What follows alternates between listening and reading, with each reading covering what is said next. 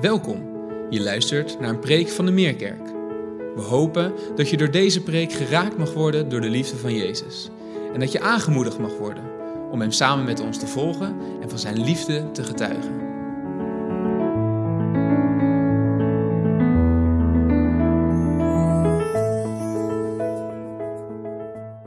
Zo, goedemorgen. Wat een lied, hè? Het is Pasen, de Heer is opgestaan. En wat een prachtig getuigenis is. Ik weet niet waar je zit, Gazale, maar wat een prachtige paasgetuigenis. Ik wilde dood, ik was dood, maar nu leef ik weer. Dat is de paasboodschap waar we stil bij staan deze ochtend. En ook het lied. Het lied wat zo getuigde van hoop. Dat is de titel ook van het lied. Vaste hoop. Wat kunnen we hoop gebruiken in tijden als deze, als de ene crisis de andere crisis opvolgt, dan hunkeren we zo naar hoop. Ik weet nog vorig jaar dat we hier met veel minder mensen in de zaal zaten. Tijdens de coronacrisis zeiden we dat heel vaak tegen elkaar. Oh, ik hoop zo dat we zo snel weer bij elkaar kunnen komen. Dat we weer Pasen met elkaar kunnen vieren.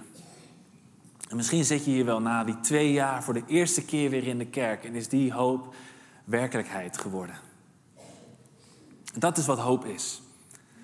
Dat je in tijden van crisis, als de dingen niet zijn zoals ze zouden moeten zijn, dat je vertrouwen hebt dat het op een dag beter zal worden.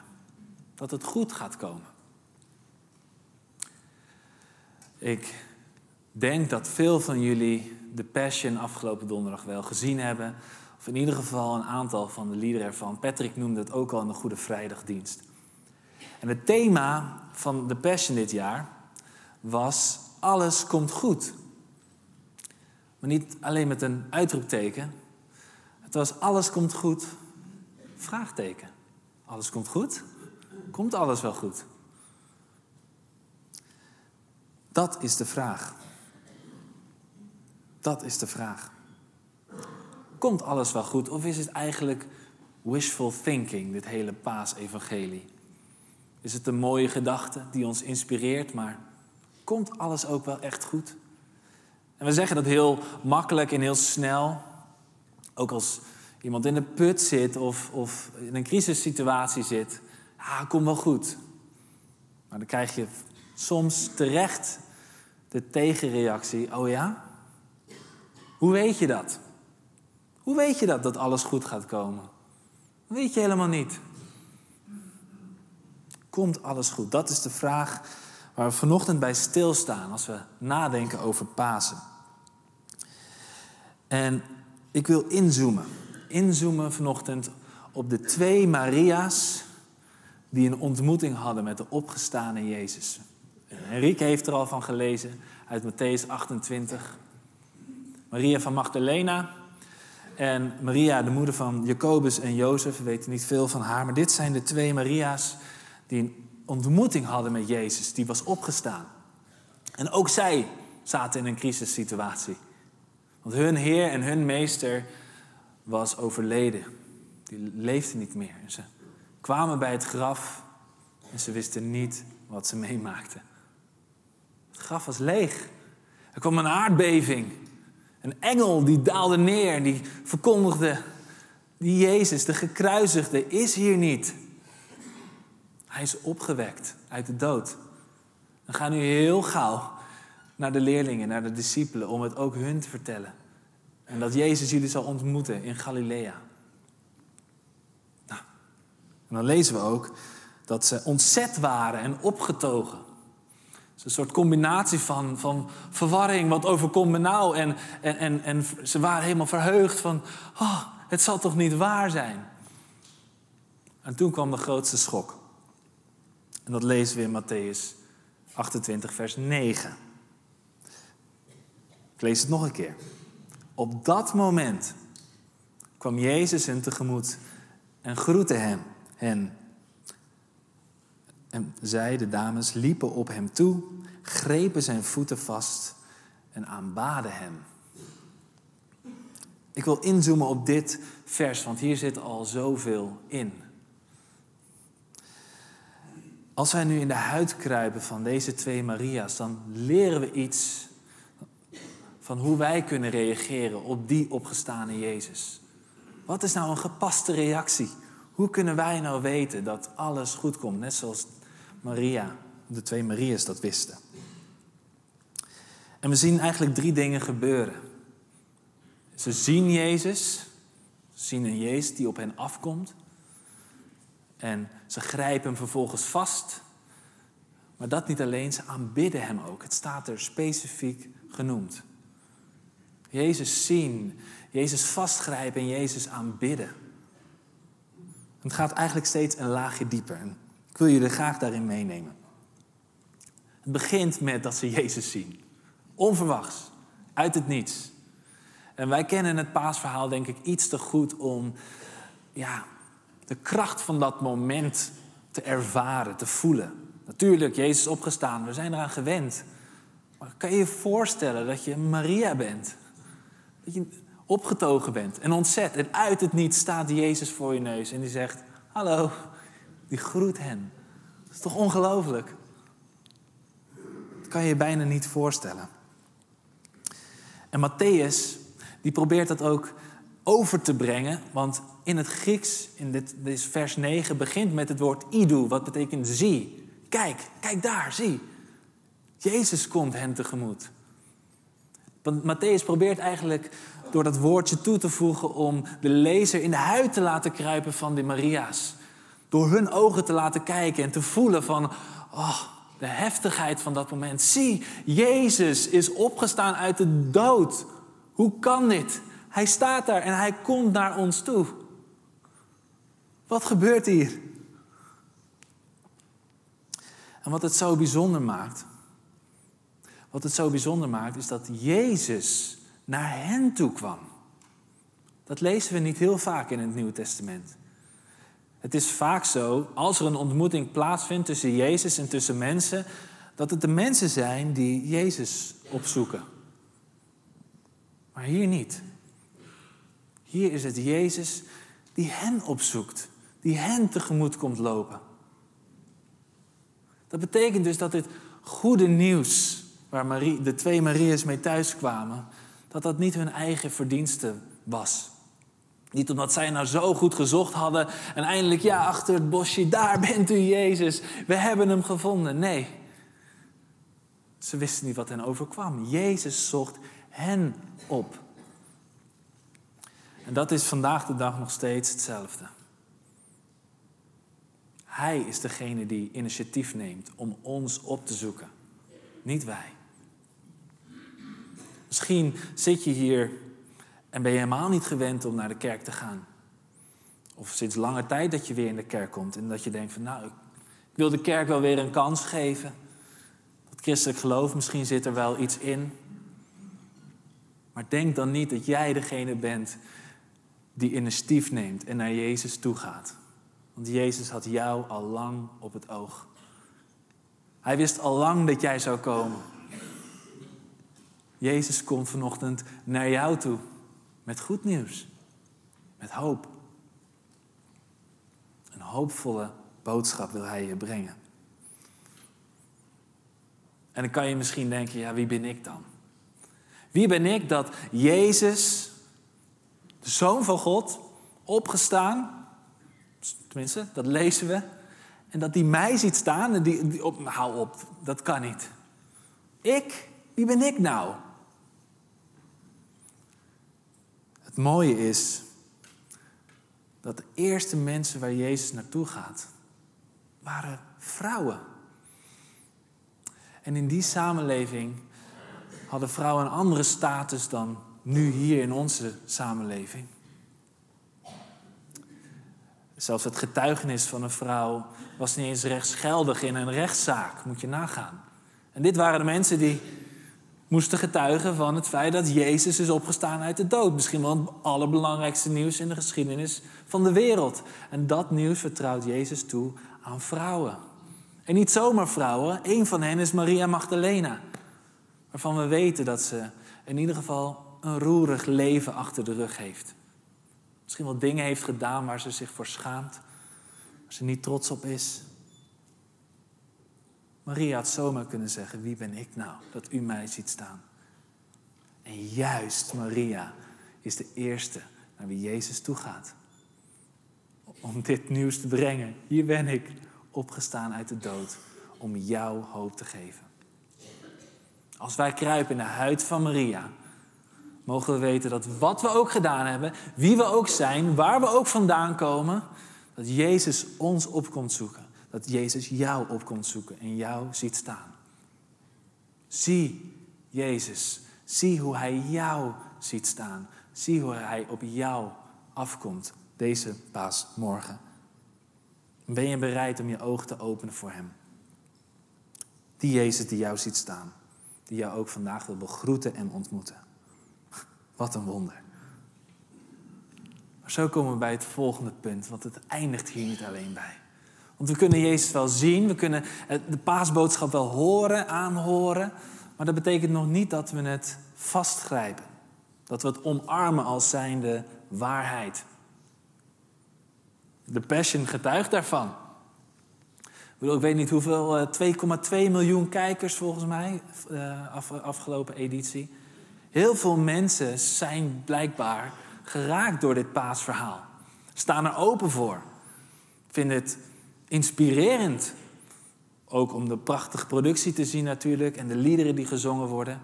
Maar ook de kracht van dat verhaal even te voelen. En even die gevoelens van hoop te krijgen en geïnspireerd te worden. Hoe mooi dat allemaal ook is, die inspiratie zal hooguit een dag of twee voortduren en dan appt dat wel weer weg en dan wordt het ingeruild met gewoon de orde van de dag. Dat gewoon weer doorgaat. We gaan ons leventje gewoon weer oppakken.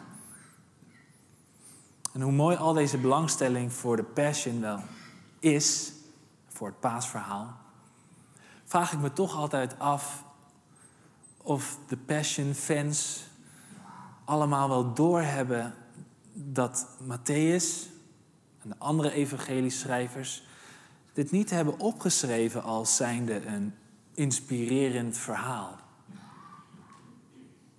Ze hebben dit opgeschreven om te beschrijven wat echt gebeurd is. Ze hebben het opgeschreven als een waar gebeurd verhaal. Niet als fictie. Niet alleen om je te inspireren, maar om je te overtuigen van de waarheid ervan. En dat is ook waar de kracht in zit van dit verhaal. Het is pas krachtig, het is pas hoopvol als het ook echt waar is. Dan is het een vaste hoop. Dat is ook de reden dat Matthäus dat detail toevoegt, dat Maria neerknielt bij Jezus en zijn voeten vastgrijpt. Ze heeft niet een visioen van Jezus. Nee, de fysieke opgestane Jezus staat voor haar neus. En ze pakt zijn voeten vast. En kan me zo voorstellen dat ze bedenkt van... hoe is het mogelijk dat ik zijn lichaam nu aanraak? Ik heb hem gezien aan dat kruis dat hij stierf. En nu staat hij hier voor mij. En ik vraag me altijd af... hoe kan dit een hoopvol verhaal zijn... als het niet echt waar gebeurd is? dan is het toch niet, helemaal niet inspirerend.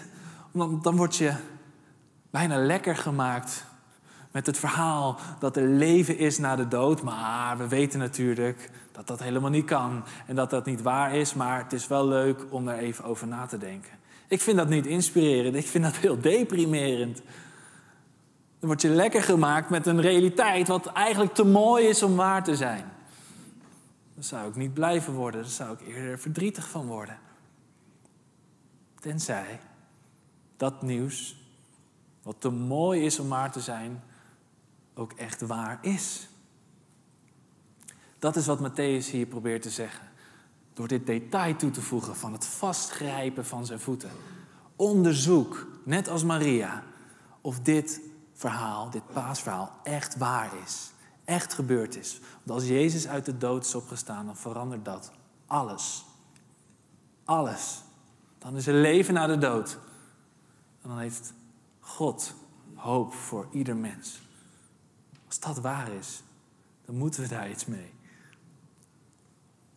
En ik kan me heel goed voorstellen dat het makkelijker is om het paasverhaal enkel en alleen metaforisch te lezen, als een inspirerend verhaal. Want dan hoef je niet iets te verklaren van ja, hoe kan het dan dat er iemand uit de dood opstaat? Ik bedoel, dat heb ik nog nooit gezien en meegemaakt in mijn leven. Dat gebeurt eigenlijk nooit. klopt. En toch zijn er goede redenen om wel aan te nemen dat wat hier is opgeschreven, dat dat betrouwbaar is, dat het een betrouwbaar getuigenis is. En daar zou ik een hele preek over kunnen geven. Dat ga ik niet doen, maar ik wil heel kort een aantal dingen noemen. Voor degenen die nog sceptisch zijn of naïef zijn, uh, vinden dat, dat je naïef moet zijn om te geloven in een opstanding. Een van de dingen die ik altijd heel fascinerend vind, is dat Matthäus, maar ook de apostel Paulus, de brieven van Paulus in het Nieuwe Testament, die zijn allemaal redelijk kort nadat alles gebeurd is, uh, uh, het paasverhaal, zijn die opgeschreven. En in een van de brieven noemt Paulus, in 1 Korinthe 15 zelfs, dat er 500 mensen ooggetuigen zijn geweest van Jezus die opgestaan was uit de dood. Die hebben hem gezien, die hebben hem rond zien lopen. Dat zou je nooit opschrijven op het moment dat die ooggetuigen nog leven. Want eigenlijk wat Paulus daarmee zegt, van joh, als je mij niet gelooft, loop naar Henk. Loop even naar Piet, want die, die heeft Jezus gezien. Vraag maar na. Ik, ik zuig het echt niet uit mijn duim, het is echt gebeurd. Hetzelfde als Matthäus, 40 jaar geschreven na ongeveer na het hele paasverhaal. Als hij zegt het was een leeg graf en mensen weten, ja, dat is helemaal niet waar gebeurd, dan was de kerk nooit zo snel gegroeid als dat het heeft gedaan. Een tweede reden is wat ik net ook al noemde, dat de eerste getuigen van deze opstanding waren vrouwen. Als jij een verhaal verzint in die tijd en je wil heel graag mensen overtuigen dat dat verhaal waar is, zou je nooit, nooit noemen dat vrouwen de eerste getuigen zijn van die wonderbaarlijke gebeurtenis. Tenzij het echt zo gebeurd is. En daarnaast die discipelen die vervolgens ook overtuigd raken en Jezus ontmoeten, de opgestane Jezus, die zijn allemaal bereid om een leven te geven voor dit evangelie. Sommigen sterven hele gruwelijke marteldoden. Zou je daartoe bereid zijn als je eigenlijk weet dat het allemaal een verzinsel is? En het, was er niet één, waren ze bijna allemaal. Zomaar een aantal dingen die erop wijzen dat dit niet zomaar een verzonnen verhaal is, een inspirerend verhaal, een fictief verhaal. Nee, er zit meer achter dan dat. Het is een waar gebeurd verhaal. En dat verandert alles. Grijp jij Jezus vast? Geloof jij in de waarheid van zijn opstanding? Maar ook dan, ook dan nemen onze twee Maria's ons mee nog een spade dieper. Want het moet niet alleen enkel blijven bij een overtuiging in je hoofd. En dan komen we bij het laatste punt. Dat we Jezus vastgrijpen als een dogma. Ik geloof dit en nou ja, dat, dan is het goed. Dat is niet het doel van het paasverhaal. Dat je het enkel alleen gaat geloven.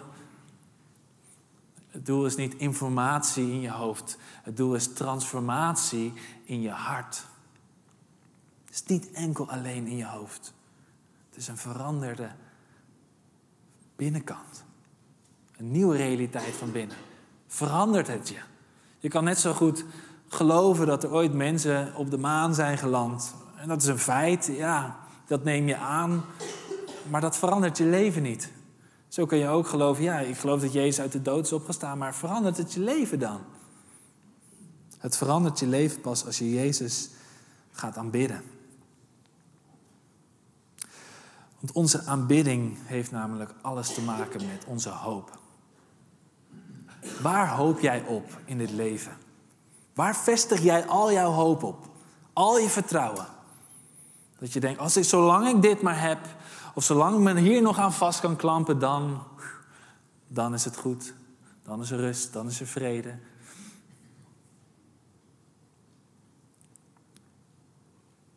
Iedereen zoekt naar iets wat die leegte in, je, in zijn of haar hart kan vervullen. Iedereen zoekt iets wat die gebrokenheid van binnen kan helen. Die je kan verlossen van die pijn. Wat is dat? Wat dat is voor jou, dat kan een mens zijn, dat kunnen personen zijn, dat kunnen spullen zijn, noem maar op. Dat is jouw ultieme hoop. Dat is jouw vaste hoop. Maar wanneer je vastklampt aan dingen in dit leven, wat het ook is, dan weet je eigenlijk bijna zeker waar het zal eindigen. Namelijk in het graf. Alles in, alles in het leven vergaat. Sorry dat ik het moet zeggen deze ochtend, maar dat is de realiteit. We stevenen allemaal stap voor stap op naar die afgrond, wat we noemen de dood. We kunnen niks meenemen het graf in. Het eindigt op een gegeven moment, dit leven. Het is alsof we in een donkere grot lopen. En iedere stap die we zetten, maakt dat het licht van de ingang, het daglicht wat nog doorkomt, vervaagt stapje voor stapje voor stapje, totdat het steeds donkerder wordt. Maar het paasverhaal, het paasverhaal zegt, dit is niet een duistere, een duistere grot. Het is een doorlopende tunnel. En de opstanding van Jezus is die eerste glinstering aan het einde van de tunnel. Dat je zegt, hé, hey, we zitten helemaal niet in een grot. Er is een einde aan deze duisternis. En het enige wat we hoeven te doen is doorlopen. Doorlopen naar de andere kant. Naar licht aan het einde van de tunnel. Wanneer je vastklampt aan de dingen in het leven, dan eindigt het in die donkere grot. Maar wanneer je vastklampt aan Jezus, de gekruisigde zoals hij genoemd werd, aan die stervende man, waar alles lijkt te eindigen in een graf, kan je weten en kan je vaste hoop hebben dat het niet zal eindigen in het graf, dat het zal eindigen met een opstanding uit de dood. Dat is het wonder van Pasen. En dit wonder, kende Paulus ook. En dat noemt hij in Filippenzen 3, vers 10 en 11. En ik wil het heel graag lezen. Paulus zegt dit namelijk. Ik wil Christus kennen door de kracht van zijn opstanding te ervaren. Door te delen in zijn lijden en aan hem gelijk te worden in zijn dood, in de hoop ook zelf uit de dood op te staan. Wat betekent dit voor ons? Christus kennen betekent zijn opstandingskracht ervaren. Dat is niet het enige wat Paulus noemt. Paulus noemt dus ook, ik wil delen in zijn lijden. Ik wil met hem gelijk worden in zijn dood. Paulus, waar heb je het over? Wat een deprimerende boodschap.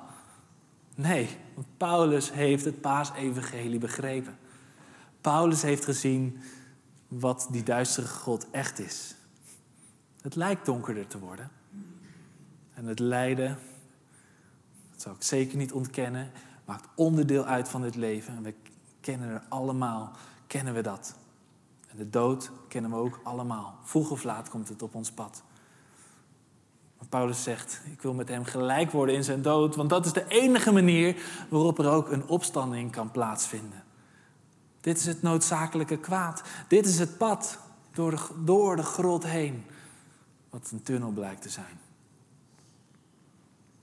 En dat betekent niet dat we lijden moeten omarmen alsof het een doel is op zichzelf. Nee. Maar het maakt ook onderdeel uit van ons leven. Maar te midden van het lijden hoeven we niet te treuren, maar mogen we hoop hebben dat we op een dag op zullen staan uit de dood. Ik las in mijn voorbereiding van mijn preek een mooie illustratie over de opstanding. Er was een man en die zei: Eerst was de dood een beul. Dus iemand die mensen executeert. Denk aan de guillotine of zo. Iemand die ons eens en voor altijd om wil leggen. Maar door Jezus is de dood slechts een tuinman geworden. Een tuinman. Want waar de dood ons probeert te begraven, het enige wat hij doet is dat hij ons plant ons plant in de grond om vervolgens weer uit de grond op te komen. Als een nieuwe schepping. Beter dan ooit tevoren. Denk aan een graankorrel die eerst moet afsterven in de grond om vervolgens een korenaar te kunnen worden. De dood was eerst het eindstation. Nu is het een tussenstation. Nu is het enkel alleen de vruchtbare grond voor onze opstanding. Is dat niet ongelooflijk? Dat is wat Paulus hier probeert te zeggen. De dood heeft een compleet andere betekenis gekregen door Jezus Christus. Het houdt twee dingen in. Dat houdt in dat we hoop mogen hebben dat we aan het eind van die tunnel, als Jezus terugkomt, dat we op zullen staan uit de dood. Met een nieuw lichaam, net zoals dat Jezus een nieuw lichaam had, die eeuwig kan leven en dat we in eeuwigheid in zijn nabijheid zullen zijn. Daar mogen we op hopen voor de toekomst. Maar Christus kennen is ook nu al die opstandingskracht ervaren in ons leven.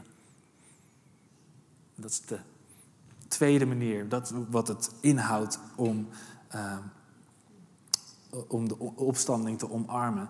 Namelijk dat we kleine opstandingsmomentjes hebben in ons leven als je Jezus gaat geloven en Hem wil volgen. Nou, wat bedoel ik daarmee? Kleine opstandingsmomentjes. We kennen het allemaal wel. Die momenten dat je eigenlijk weet dat je fout zit. Ik heb het bijvoorbeeld als iemand mij een spiegel voorhoudt. En meestal is dat mijn vrouw, sorry dat ik het moet noemen. Als mij een spiegel wordt voorgehouden, heb ik twee keuzes. Of ik kan er tegen ingaan, of ik kan erkennen van ja, eigenlijk heb je gelijk. Ik weet nog wel dat we op de bank zaten en dat ik weer een impulsaankoop wilde doen. En dat ik allemaal redenen kon verdenken van ja, het is goed dat als we dit kopen. En mijn vrouw, zo wijs als ze is, zegt ja, Remy, heb je dat wel echt nodig? Is dit niet weer een van die impulsen van jou? Nee, nee, nee, want het is echt handig, want nou, dan komt het hele rijtje en dan weet ik al en voel ik van binnen, ze heeft gelijk. Ze heeft gelijk. Maar wat doe ik dan op zo'n moment?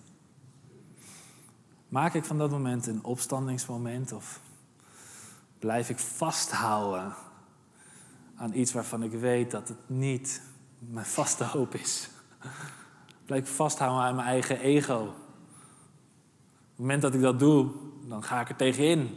Dan creëert dat wrijving tussen mij en die ander. Noem maar op. Conflict, ruzie. Dat zijn allemaal gevolgen, potentiële gevolgen daarvan. Of ik kan ervoor kiezen om te erkennen van ja, je hebt gelijk. Je hebt gelijk. Dat is weer een impuls aankopen. Mijn ego van binnen schreeuwt: Wat doe je? Waarom erken je dat nou? Maar ik weet, ik kan, ja, dat moment dat er iets afsterft voor mij van binnen, kan, kan ik toelaten, durf ik toe te laten, omdat ik hoop heb dat het uiteindelijk zal leiden tot een kleine opstanding. Een klein opstandingsmomentje. Het is een klein zaadje waarvan ik weet, dit is de oude Remy. Ik gooi hem in de grond. En ik weet dat er over een paar dagen een plant uit voort zal komen. Ik laat het los. En waar deze situatie had kunnen eindigen in een hele nare situatie. Nou, zo, het viel allemaal wel mee, maar potentieel was het nu eigenlijk een heel. was ik blij en dankbaar dat ik geconfronteerd werd met iets waarvan ik wist, ja, dit is gewoon niet oké. En het is een klein dingetje. Maar in die kleine dingetjes, dat, daar, kunnen, daar kan je de opstanding al ervaren. Die opstandingskracht waar Paulus het over heeft. Omdat je weet, dat je hoop hebt dat, dat er een opstanding komt. Durf je het lijden en de dood, ook de dood van de zon in je eigen hart, durf je onder ogen te zien. Gisteren kwam ik hier aanrijden en het tuinteam was bezig, hier zo. Jullie hebben het misschien wel gezien.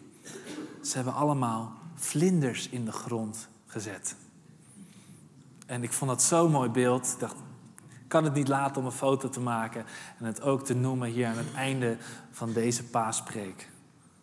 Want een vlinder is misschien het perfecte voorbeeld van wat het betekent om eerst te sterven als een rups die als het ware in zijn kist gaat, zijn kokon, waar het lijkt te eindigen daar, maar niets is minder waar. Want we weten allemaal hoe dat eindigt. Dat de rups uiteindelijk een vlinder wordt, een metamorfose ondergaat en een nieuwe schepping wordt. Dat, dat is de opstandingshoop die wij ook mogen hebben. Dat we een nieuwe schepping mogen worden. Er is licht aan het einde van de tunnel.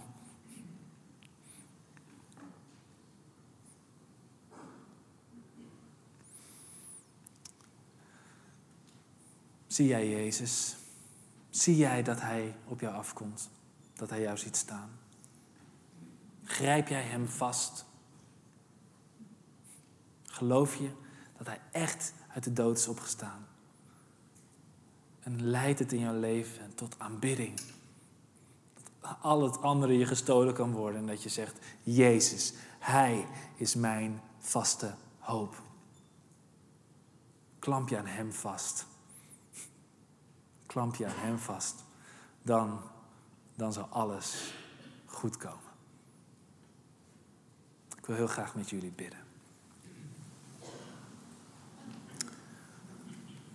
Halleluja. Prijs de Heer die mij bevrijdt.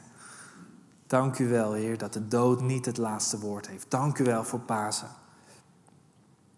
Dank u wel dat er licht is aan het einde van de tunnel, waar alles in dit leven af lijkt te steven op die afgrond van de dood. Dat het misschien steeds duisterder wordt. Dat er geen hoop is. Dank u wel voor die glinstering van de opstanding van Jezus. Heer, we willen u kennen en we willen uw opstandingskracht ervaren. Heer, en help ons, Heer, om het lijden, de dood, om die nieuwe betekenis ervan echt te ervaren, te proeven en in te zien, te omarmen, om ons daaraan vast te klampen en zeggen we ja, de dood kan mij niet meer begraven. De dood kan mij alleen nog maar planten in de grond, zodat ik op kan groeien als een nieuwe schepping die voor eeuwig in uw nabijheid zal leven. Wat een hoop mogen we hebben in u. Dank u wel daarvoor. Heer, wilt u ons zo horen ook als we nu een moment nemen. Een moment van stil gebed. Stil gebed. Dat we alles waar we nu nog aan vastklampen, alles wat nu nog onze vaste hoop is in ons leven, Heer, help ons, Heer, om, op, om dat los te laten. En ons vast te klampen aan U. De gekruisigde. De opgestane. Hoor ons, Heer. In deze momenten van stilgebed.